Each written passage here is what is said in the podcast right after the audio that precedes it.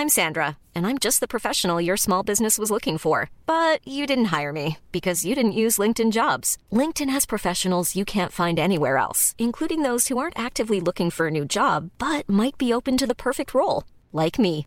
In a given month, over 70% of LinkedIn users don't visit other leading job sites. So if you're not looking on LinkedIn, you'll miss out on great candidates like Sandra. Start hiring professionals like a professional. Post your free job on linkedin.com/people today. Ready to pop the question? The jewelers at BlueNile.com have got sparkle down to a science with beautiful lab-grown diamonds worthy of your most brilliant moments. Their lab-grown diamonds are independently graded and guaranteed identical to natural diamonds, and they're ready to ship to your door. Go to BlueNile.com and use promo code LISTEN to get $50 off your purchase of $500 or more. That's code LISTEN at BlueNile.com for $50 off. BlueNile.com code LISTEN. Det är onsdag och det är Quizbollen time. Jag heter Emil Drugge och med mig har Stefan Helm. Hur är läget, Stefan? Eh, Det är bra. Det är ju gött med sommaren här. Eh, Du, jag tänkte höra med dig. Har du börjat eh, kolla nu då på True Detective här? Det har väl gått en tre, fyra avsnitt nu? Jag har inte gjort det. Vet du varför? Eh, nej. Jag pallar inte med de här cliffhangersarna. Jag, jag måste ha hela skiten på, på ett bräde liksom. Jag vill kunna sträckhålla om jag, om jag känner att jag behöver göra det. Mm. Jag vill inte vänta över en vecka på en, liksom, nästa avsnitt. Du är snarare en gourmand än en gourmet-person då? Ja, verkligen. Jag känner att samtidigt som det är en tjusning med att, att, att behöva vänta in det, att inte få allting på Så en tycker gång. du ändå att det är bäst att bara trycka käften full med mjölkchoklad, allt på en gång? Smaka inte av det lite grann, utan sug i dig allt. Så är det förmodligen. Jag kommer nog köpa en utav varje chipssort när jag kollar på True Detective. Så jag kan sitta och mörda i mig den jag vill ha just då vid tillfälle. Chipsen sprutar och avsnitt efter avsnitt. Familjen skriker på assistans men inget händer. Jag har inte, jag har inte heller börjat eh, kolla än eh, faktiskt. Det har mer varit lite tidsbrist och sådär. Eh, men eh, har du hört något? Ska den vara Ja. bra eller sådär? Ja, jag har hört att det ska vara en... Framförallt i avsnitt två till tre hörde jag att det skulle vara en så sinnessjuk cliffhanger så det inte finns ord nästan, har jag hört. Jag har inte hört något mer än det. Ja, och, det bara, det, att- och det bara bekräftar ju mitt val, att det var rätt. Att jag inte har börjat Ja. kolla än. Visst. Se- se- Sen kan man ju tänka sig att säsong två då, att det är ju alltid svårt. Liksom. Jag, jag, nu är ju jag inte någon Hollywoodstjärna, eh, men jag kan tänka mig inte att det? han Nick Pizzolatto, eller vad han hette, som skrev den första. Han eh, satt väl ganska länge säkerligen och skrev första True Detective-säsongen och det var ju hans stora grej tror jag. Jag tror inte han hade skrivit någonting innan utan eh, ganska oprövat kort. Och när man då sen ska skriva säsong två, då blir det kanske säkerligen lite mer press från bolagen och sådär. Så att nu, ska, nu vi ska ha säsong två, den ska vara färdig för inspelning om tio månader. Skriv. Ja. Man skulle kunna tänka sig att man måste skri- skriva mer på en kortare tid. Så att säga. Ja, jag tänker mig även att även om det är en fristående säsong, eh, det har ingenting koppling med den gamla säsongen vad jag har förstått, eh, så är det nog Nej ändå att jag kan tänka mig att många säger nej men det måste vara mer som gamla säsongen för att, alltså i typ uppbyggnad och så vidare, att det måste vara den känslan också. Kan jag tänka mig, Mm. vilket förmodligen gör det ännu svårare att eh, få det riktigt bra. Men ja, det ska bli spännande att se. Det är svårt att sitta och prata om det också när man inte har sett det. Nej då, för fan. så gör vi alltid. ja, ja. Pratar om sånt vi inte har full koll på. Jajamän. skit i det nu. Nu rullar vi med veten.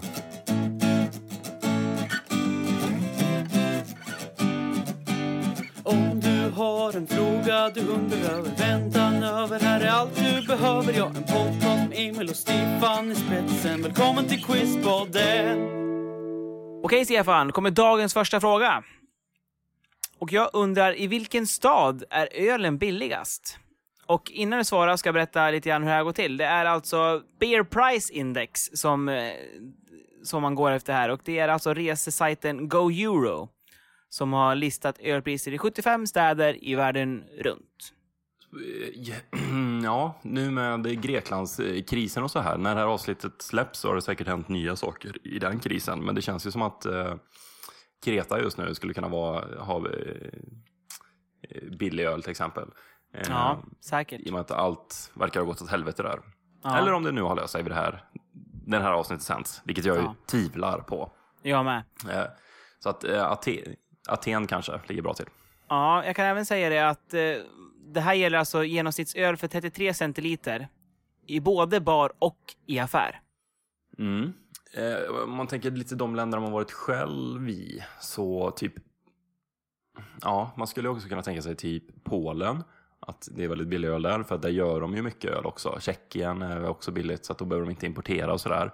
Eh, men man minns väl kanske framför allt i typ Vietnam eh, och Thailand och runt Asien. Där är det ju också eh, sinnessjukt billigt för en Mm. öl. Jag kan säga att det är ett europeiskt land. Jaha. Har du på det här indexet vilket land som är dyrast öl också? Det måste väl nästan vara Sverige eller Norge? Ja, alltså det var Oslo eh, fram tills i år. Och nu är det Genève i Schweiz. Och där kostar en öl 52 kronor för 33 centiliter. Och då som sagt genomsnittspris där både för bar och för eh, att köpa i affären. Jag kan säga det att i Genève så får man betala 90 kronor för en öl på, i en bar, ungefär. Och eh, i en affär så kostar den ungefär 15,50. Och då pratar jag kronor.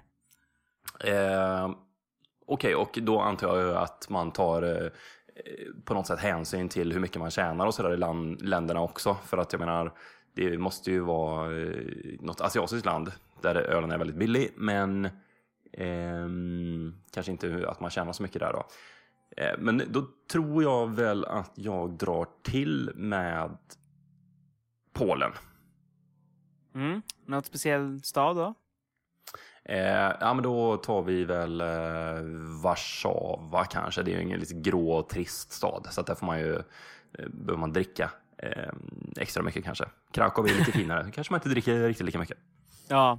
Eh, Polen är helt rätt. Och i staden Oj. Krakow är den billigast. Oh, ja, det var, ja, det var ju ändå bra nära, det trodde jag inte. Nej, men jag tycker att du får rätt för att du, du pinpointar Polen. Och där kostar alltså i genomsnitt en öl 1,66 dollar. Både i bar och på affär pratar vi här då. Följt av eh, Kiev, Ukraina. Och sen följt av Bratislava, Slovakien. Och på fjärde plats har vi Malaga i Spanien. Och på femte plats kommer Asien in med Delhi i Indien. Mm. Ja, Krakow är ju en eh, härlig stad. Det är Mm. ett favoritresmål faktiskt. Jag har bara varit där en gång, men det, det var väldigt, väldigt härligt då. Sommar och eh, hela stan känns ju på något sätt som gamla stan. Det är väldigt mycket eh, gamla byggnader och kullerstensgator och stora torg och sådär. Eh, kan jag tänka mig. eh, Ja, ska man ta sig några bärs så varför inte göra det i Krakow då? Sparar man lite pengar också. Okej Emil, då kommer din fråga. Den här är lite speciell då. En man i Japan märkte att det försvann lite mat. Eller han, han tyckte i alla fall att det försvann mat ur hans kyl. Alltså att han hade lagt saker där och sen var de borta. Och han, han, han kunde liksom inte komma ihåg att han hade käkat upp det här. Eh, och då är min fråga till dig, vad var det som hade hänt? Okej. Eh, det försvann alltså mat ur en kyl som han hade hemma hos sig. Mm. Han tyckte att det försvann mat i alla fall.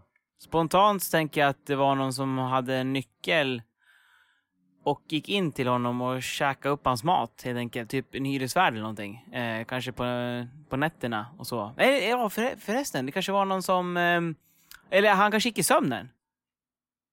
Jag chansar på det. Jag tror att han gick i sömnen och kä- käkade. Tröst åt Mm. i sömnen. Mm, ja, det är ju bra just det. Man har hört talas om att det finns ett sånt fenomen. Eh, men så var det inte riktigt eh, här då. Och jag kan säga att det jag kommer berätta nu, jag har forskat mycket på det här och det här är helt sant. Jag har letat upp artiklar och originalnamn och eh, allt sånt där. Nu, nu har du byggt upp förväntningarna. Det här kommer bli intressant att höra. Ja, men, men det här är intressant. Ett år innan eh, så hade han lämnat dörren olåst någon gång. Det, det är viktigt att komma ihåg. För att sen då när han, hans mat började försvinna så tänkte han, vad är det här? Då, då satte han upp övervakningskameror i sitt hem. Det visar sig att på kamerorna så ser han att en kvinna går till hans kyl och tar och äter upp maten. Och han ser ju det här då, och eh, han, eh, för han har kopplat de här eh, kamerorna till sin mobiltelefon, så han ringer polisen. De gör en genomsökning av huset och hittar kvinnan. Hon är, bor alltså i huset. Hon finns fortfarande kvar. Hon ligger inne i ett skåp på övervåningen. Och där har hon lagt ut en madrass och massa vattenflaskor. Och där inne har hon eh, befunnit sig i över ett år i det här skåpet. Så att när han gick och la sig och inte var hemma, då kröp hon ut ur det här skåpet. Och bodde i hans lägenhet. Gick och duschade, gick på toa, gick och käkade mat och sen så när han var på väg hem då kröp hon tillbaka in i skåpet. Eh, och hon var en 58-årig hemlös kvinna som hette Tatsuko Horikawa. Så över ett år hade hon bott i, alltid när han var hemma så var hon också där. I smyg då. Fan vad läskigt. Men alltså på övervåningen, i hans lägenhet då? Eller var det liksom i själva hy- hyreshuset? För jag antar att det var ett Ja. stort hyreshus. Ja, Nej, det, var, ja, det, var i, det var i hans eh, hus då, i ett rum som han inte använde så ofta. Där hade han ett stort eh, skåp och där inne bodde hon. Då. Aha, okej, så han bodde i hus alltså. Shit vad läskigt! Hon hade inte tagit några pengar eller värdesaker från huset utan hon bara såg det som sin, eh, sin bostadsort. Och du kan tänka dig alla privata grejer man gör. Man tycker man är själv hemma. Så finns det en annan människa i huset som ligger i ett skåp. Ja, det är skräcken skräcken där. Eh, jag har också hört någon... Det här kan vara en sköna Stefan, ska jag säga. Jag har inte efterforskat efter det här och jag har ingen namn heller. Men att det var någon som gick ut med soporna, en tjej. Och sen när hon kom tillbaka till lägenheten så såg hon i typ vardagsrumsspegeln eller någonting att det var någon som låg under hennes säng. Och då var det här någon person som skulle ja, överfalla henne då, när hon hade gått och lagt sig. Men hon eh, spelade cool och ringde polisen. Det låter ju mycket som en skröna faktiskt, men som sagt. Det finns ju, det, det finns ju en svensk eh, våldtäktsman eh, för, eh, kan det ha varit 10, 15, 20 år sedan kanske. Han hade ju ett tillvägagångssätt som var ungefär så. Han spanade ju på kvinnor som bodde i lägenheter. Och sen så eh, tittade han när de hade tvätttid. För att ofta när man springer ner till tvättstugan så lämnar man ju ytterdörren olåst. Eh, det han gjorde då, det var att då gick han in i lägenheten och letade efter reservnyckeln. Ofta har man ju den i något nyckelskåp nära ytterdörren. Eh, tog reservnyckeln och då hade han alltså nyckeln till deras hem och sen så eh, kom han in på natten när de här kvinnorna eh, låg och sov. Med sin reservnyckel låste upp och så kröp han in och så eh, våldtog han dem då. Shit. Ja, du ser, Mm. det kanske inte är som skröna. Nej, nej, det här, det här känner jag till ganska väl. Det, det har hänt. Okej, då kommer min fempoängsfråga till dig, Stefan. Mm. Sök ett djur. På fem poäng. Man tror att det här djuret härstammar från ett tapirliknande djur vid namn Moeritherium, som levde för ungefär 40 miljoner år sedan vid Nilens flodbäddar i Egypten. Mm. Eh, tapir, eh, nu ska vi säga, är inte de, eh, ja, de går ju på fyra ben och så har de en sån här liten snok som ser lite rolig ut. Så jag tänkte på myrslok här nu. Eh, faktiskt. Ser inte de ut lite som tapirer? Möjligen. Så att, eh, ja, myrslok är jag inne på. Det är ju farligt att låsa sig tidigt här, men eh, mm, jag tar nästa så får vi se. Okej, på fyra poäng. Idag finns det enbart två arter av det här djuret kvar. Men för cirka 25-30 miljoner år sedan var situationen helt annorlunda. Då fanns det ungefär 350 olika arter som var spridda över hela världen. Mhm. Ja, när det finns så många olika arter då tänker man ju snarare på fågel. Som det finns massa olika varianter av. Jag vet inte om det fanns 350 olika varianter av myrslokar. Det känns ju väldigt många. Alltså. Ah, djur är, det är inte min eh, starka sida. Eh, nej, nästa också. Okej, på tre poäng. Normal livslängd för det här djuret är mellan 40 och 60 år. Nej, fortfarande helt blank. Jag får ta tvåan också. Okej, på två poäng. Dagligen så äter det här djuret mellan 100 och 150 kilo utav olika växter, gräs, löv, frukter, småstenar och kvistar. Dessutom så dricker den upp till 200 liter per dag, vilket gör den ofta håller sig nära vattenhål. Ja, nu är jag inne på elefanter. Det känns väl som att de käkar så mycket och dricker så mycket. Men jag tar den sista också. Okej, på en poäng. Det här djuret är världens största landlevande djur. Det kan ha en mankhöjd på upp till 4 meter och väga mellan 3 till 7 ton. Då tar jag elefant. Rätt svar är elefant. Helt rätt. Och de här två arterna jag pratade om, då det är den afrikanska elefanten och den asiatiska elefanten. Mm. Skillnaden Eh. syns på öronen, va? Ja, det stämmer. Och ehm, det är även ett väldigt eh, annat eh, förhållningssätt till dem också. Eh, asiatiska eh, elefanterna har ju varit mer liksom att man har levt med djuren och eh, levt sida vid sida med dem. Medan de, den afrikanska elefanten har man har en historia där man har ätit elefanter mer, där det var brist på föda i många byar och så vidare. Och fick man, kunde man fälla, fälla en elefant då så var det ju mat för hur länge som helst liksom. Så det är lite olika syn på dem där också, eh, i de olika världsdelarna. Mm, Men- Mycket arbetsdjur eh, känns det som i eh, Asien. Ja, precis. När man liksom Bär lever... eh, stockar och timmer och sådär. Ja, precis. Eh, världens största elefant då? Kan du tippa på um, vikt där kanske? Vad sa du att vikten normalt var? Ja, 3-7 ton är det normalt. Ja, då eh, 10 ton då. Ja, helt rätt. 10 ton och var f- fyra meter hög. Det är sinnessjukt stort. Ja, det är stort. Mm. Jag var på den här uh, utställningen på Fotografiska museet nu, Nick Brandts, eh, som heter On this earth a shadow falls across the ravaged land. Har du sett Mm, den? kort och koncis. Ja, kort och koncist. Alla kommer komma ihåg den. Mm. Men Nej. eh, det är fantastiska bilder som han har, som han har tagit ja, på savannen. Jag vet inte om det är olika världsdelar, kanske. Men det är en massa lejon, noshörningar och supermånga elefanter. Och det är, alltså, det är en sjukt mäktig utställning. Jag, den tipsar jag om starkt till alla som gillar djur eller konst. Den var helt magisk, verkligen. Jag såg eh, Mitt i naturen här om veckan också när de pratade lite om tjuvjägeri och sådär i Afrika. Eh, Ja. var nere. Och eh, då lägger man ut många sådana här eh, små fällor för att fånga djur i. Eh, snarliknande grejer. Typ som taggtråd som dras åt när man kommer åt det. Då. Och då var det ett stort problem där att elefanter trampar i de här fällorna och så får de den här taggtråden runt benen då. Som går och skaver och skaver. Och eh, då hade man hört talas om att det var en sån här skadad elefant någonstans. Så åkte då eh, någon naturvårdsförening där nere och letade efter den här elefanten. Sen hittar de den och då söver de eh, elefanten och så springer de fram och så ska de ta bort den här taggtråden. Då. Såg helt jävligt ut, hade s- verkligen skurit upp benet på honom så att han gick och haltade då.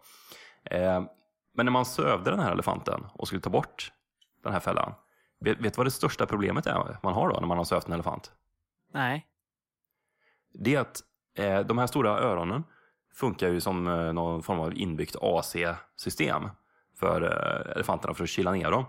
Ja. Och när de blir medvetslösa, när de ligger ner på backen och sover, då fungerar inte det systemet längre. Så de fick ha med sig otroligt mycket vatten och så hela tiden hösa på elefanten så att han inte skulle överhettas när han låg där eh, avsvimmad. Och så Shit. hela tiden på öronen och hela tiden på hela kroppen. Ja, det är det största problemet då, att de kan dö av överhettning. Vilken jävla grej. Visst? Ja. ja en ele- elefantsafari eller någonting skulle jag vilja åka på någon gång. Det vore fan sjukt häftigt. Att få se elefanter Hey, I'm Ryan Reynolds. At Mint Mobile, we like to do the opposite of what Big Wireless does. They charge you a lot, we charge you a little. So naturally, when they announced they'd be raising their prices due to inflation, we decided to deflate our prices due to not hating you. That's right. We're cutting the price of Mint Unlimited from $30 a month to just $15 a month. Give it a try at mintmobile.com slash switch. $45 upfront for three months plus taxes and fees. Promo rate for new customers for limited time. Unlimited more than 40 gigabytes per month. Slows. Full terms at mintmobile.com. Hiring for your small business? If you're not looking for professionals on LinkedIn, you're looking in the wrong place. That's like looking for your car keys in a fish tank.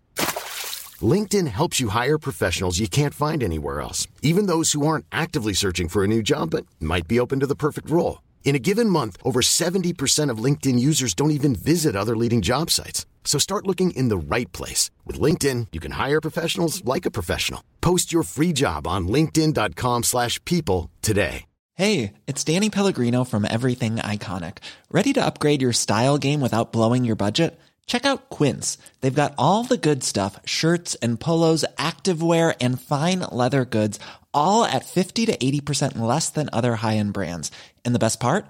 They're all about safe, ethical, and responsible manufacturing. Get that luxury vibe without the luxury price tag. Hit up quince.com slash upgrade for free shipping and 365 day returns on your next order. That's quince.com slash upgrade. i det vilda. Då, Emil, undrar jag, staden Banjip i Australien. Varifrån har den fått sitt namn? Och jag kan säga att Banjip, det betyder typ djävul eller ondska Bunyip, Australien. Ja, svårt. Eh, känns som att det borde vara något religiöst. Är det inte rätt kristet i, i, um, i Australien? Jag har för mig det. Med ondska och jävlar och grejer. Det kanske var mycket... Ehm, kanske någon hamnstad och många som eh, var ute och fiskade och så omkom på sjön. Och då kallar man den staden för Djävulens stad eller något liknande för att många dog. Eller någonting. Ja, ja, det får vara en... Det får bli min chansning. Det är högt dödsantal där, helt enkelt. Nej, det är så att en bunjip då, det är ju en sån här, det är en jävel och det kommer från aboriginernas eh, mytologi. Aha. Eh, jag tror att man har spårat det här tillbaka till eh, från början eh, till Wemba Wemba stammen. Eh, men nu har det liksom formats eh, en myt kring det här djuret då bland alla eh, aboriginer eller bland aboriginiansk kultur. Och det ska då vara en stor djävul, någon form av typ Loch Ness-monster som bor i träsk, vatten och såna här billabongs då. Eh, Kanske formades någon gång för att man inte skulle gå nära vattnet för att skrämma Ja. barnen eller någonting. Eh, och en sån här bunjip-djävul då. Den eh, har ju aldrig fotats eftersom det här troligen inte existerar då. Utan det är ju lite som ett Loch Ness-monster. Men här är en teckning som eh, används ofta för att illustrera att typ så här ser en bunjip ut då. Kan vi berätta Ja. lite grann vad du ser? Ja, det ser ut som en typ... Eh, som säger jag? En stor hund som kommer upp på vattnet ser det ut som. Eh, vi lägger upp den här på Acast, självklart också, Acast-appen. Eh, kanske som en blandning av en noshörning och en hund, skulle jag vilja säga. Mm, precis, någon form av eh, stort monster där då. Så att eh, bor i vattnet och det här har ju funnits hur länge som helst i deras eh, kultur då och nu så involveras det mer och mer då. Städer heter Banjip då som sagt och i böcker och det finns någon eh, barnshow som eh, den här Banjipen ska vara den onda och, eh, och så vidare. Okej Stefan, nu kör jag vidare på lite... Ja, det blir lite turisttema här då, i och med att jag hade lite... eh, Vart billigaste ölen var tidigare. Eh, nu undrar jag, varför vill Barcelonas nye borgmästare bromsa in turismen i staden? Jag läste för ett tag sedan att i Venedig så har man eh, förbjudit sådana här eh, resväskor med hjul. Och det är ju för att de låter så jäkligt när de drar dem. I Venedig har de mycket kullersten. Så drar Ja. man en sån här resväska över kullerstenen så smattrar det så. Så att det stör folk hela tiden. Så man måste bära sina resväskor nu där. Eh, och det är ju frågan om det skulle kunna vara något liknande i Barcelona om man vill bromsa in turismen. För jag kan tänka mig att de har otroligt mycket turister. Men det, det måste ju på något sätt vara att de i Barcelona har kommit till det stadiet nu att mer turister gynnar dem inte. Kanske att andelen pengar som en turist genererar är inte så stor längre jämfört med vad varje turist kostar i form av att de eh, skräpar ner eh, och ja, vad kan det mer vara? Ja, ökade avgaser blir det ju i, eh, i staden, fler taxibilar och sådär som åker. Man har liksom nått maximum nu. Tar man in fler turister så, så kostar det mer än vad, vad, det, vad det smakar. Det är min gissning. Ja, det är en bra gissning. Eh, det är väl lite grann så också kan man säga. För att eh, det är Barcelonaborna som har gått i taket här nu och sagt att nu är det nog. De tycker nämligen att, och nu citerar jag, det är för många bara överkroppar och fylla. Och det är från alla de här turisterna som kommer in då. Mm. Och det den här borgmästaren har gjort redan nu då, det är att han har infört ett eh, totalstopp för nya licenser som ska ges till eh, personer som vill driva hotell, eh, vandrarhem eller hyra ut lägenheter eller hus. Och eh, det här stoppet ska gälla i ett år framöver nu. Och eh, omedelbart så rörs 30 ansökningar som de inte har hunnit behandla än, som eh, har blivit inskickade innan det här innan det kom i bruk då, det här stoppet. Eh, och syftet är som sagt att man ska ha en mer hållbar eh, turism då i framtiden.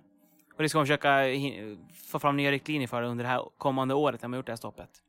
Eh, har du varit i Barcelona någon gång? Eh, nej, det har jag inte varit. Nej, det är faktiskt väldigt...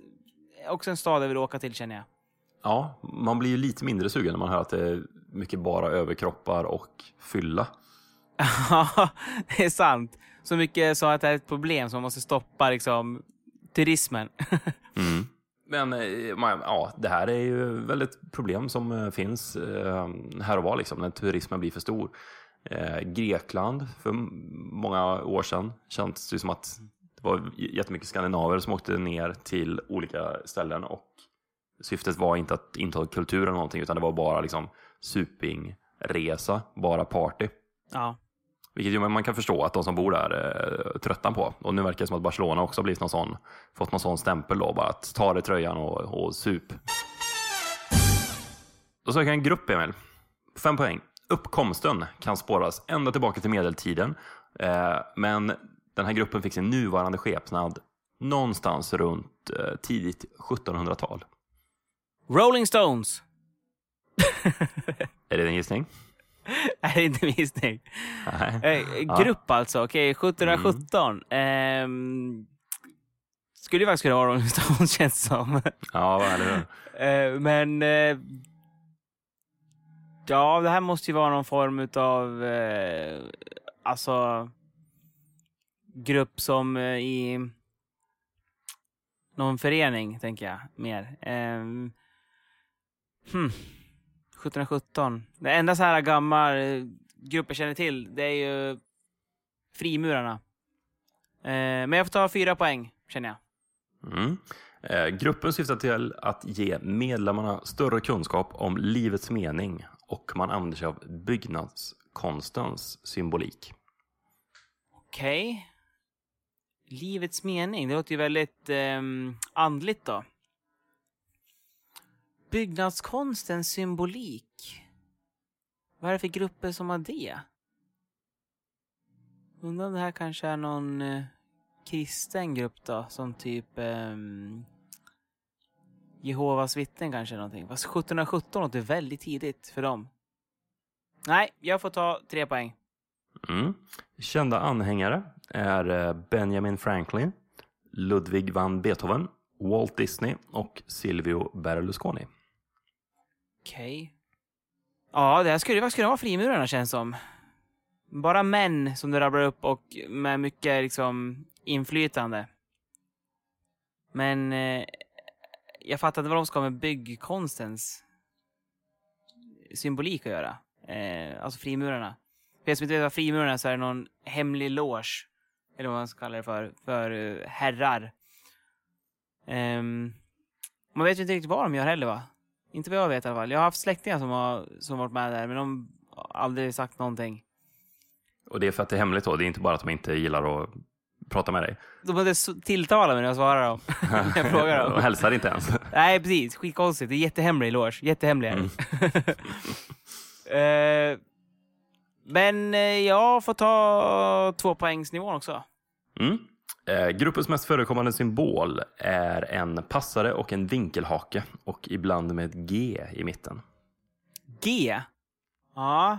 Frimurarna, vad heter de på engelska? Jag tänker att det kanske är någonting ditåt. Uh, germanium. Nej. Nej. Kommer inte på någonting. Jag får ta, jag får ta sista ledtråden. Mm. Eh, de olika graderna inom gruppen är lärling, medbroder och till slut mästare. Jaha. Lärling, medbroder. Medbroder låter ju verkligen som något eh, religiöst i alla fall. Mästare. Nej, alltså jag får dra till med frimurarna för jag, har- jag har faktiskt ingen aning annan vad det kan vara. Det gör du helt rätt i, för att det här är eh, frimurarorden. Är det det? Visst. Shit vad sjukt! Alltså det var min farfar, han var ju med i Frimurarna. Eh, och som sagt, och han, han vägrade säga någonting. Jag försökte pressa honom flera gånger. Försökte få honom att berätta saker. Jag kommer ihåg att han gick iväg ibland med, på såna här fester som de har. Eh, jag kommer inte ihåg vad de hette riktigt, men när man skulle få olika grader. Och då hade han på sig någon, eh, någon form av speciellt liksom, band på sig. Som gick eh, som en typ Miss Universe klassiskt så här skönhetstävlingsband. Med massa liksom symboler och grejer på som skulle visa hans rang eller någonting. Jag vet inte. Just det. Jag tycker, ja, det är helt, jag tycker bara helt bisarrt hela grejen. Men det går, är det inte så att det går eh, i släkten sådär? Att man liksom ka- kan föra det vidare? Jo, det gör. Jag jag har för mig att eh, både min pappa och min brorsa var tillfrågade, men båda de nekade. Eh, och eh, ja, jag har inte ens tillfrågad. Förmodligen för att jag höll på att fundera. Det- Det, kanske, inte- det är ingen idé, Ja. Emil. Det är ingen Nej, idé. det, det, det, det har Nej. jag full förståelse för. Släpp inte in den där jäveln. Nej, inte, inte ens en, till- inte ens en Ja. fråga. Ja. Men undrar inte om jag skulle kunna typ eh, kunna komma in lättare för att jag har så nära släkt som varit med kanske. Kanske hade vi Quizpodden infiltrera sig i frimurarlogen och ställa konstiga frågor om quiz, frimurartema i Quizpodden. Mm. det blir lätt för dig att svara på de frågorna då. Därmed är dagens batalj av Quizbollen slut. Och resultatet idag blev två poäng till mig och ett poäng till Emil, frimuraren, Droge. Härligt! Njut av sommaren! Vi ses nästa onsdag! Hej då! Tja!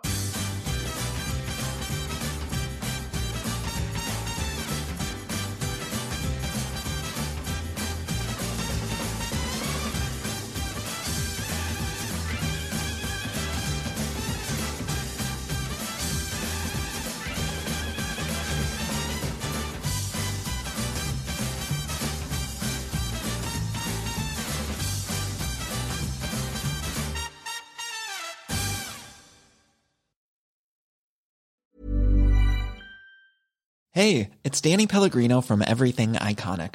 Ready to upgrade your style game without blowing your budget? Check out Quince. They've got all the good stuff shirts and polos, activewear, and fine leather goods, all at 50 to 80% less than other high end brands. And the best part? They're all about safe, ethical, and responsible manufacturing.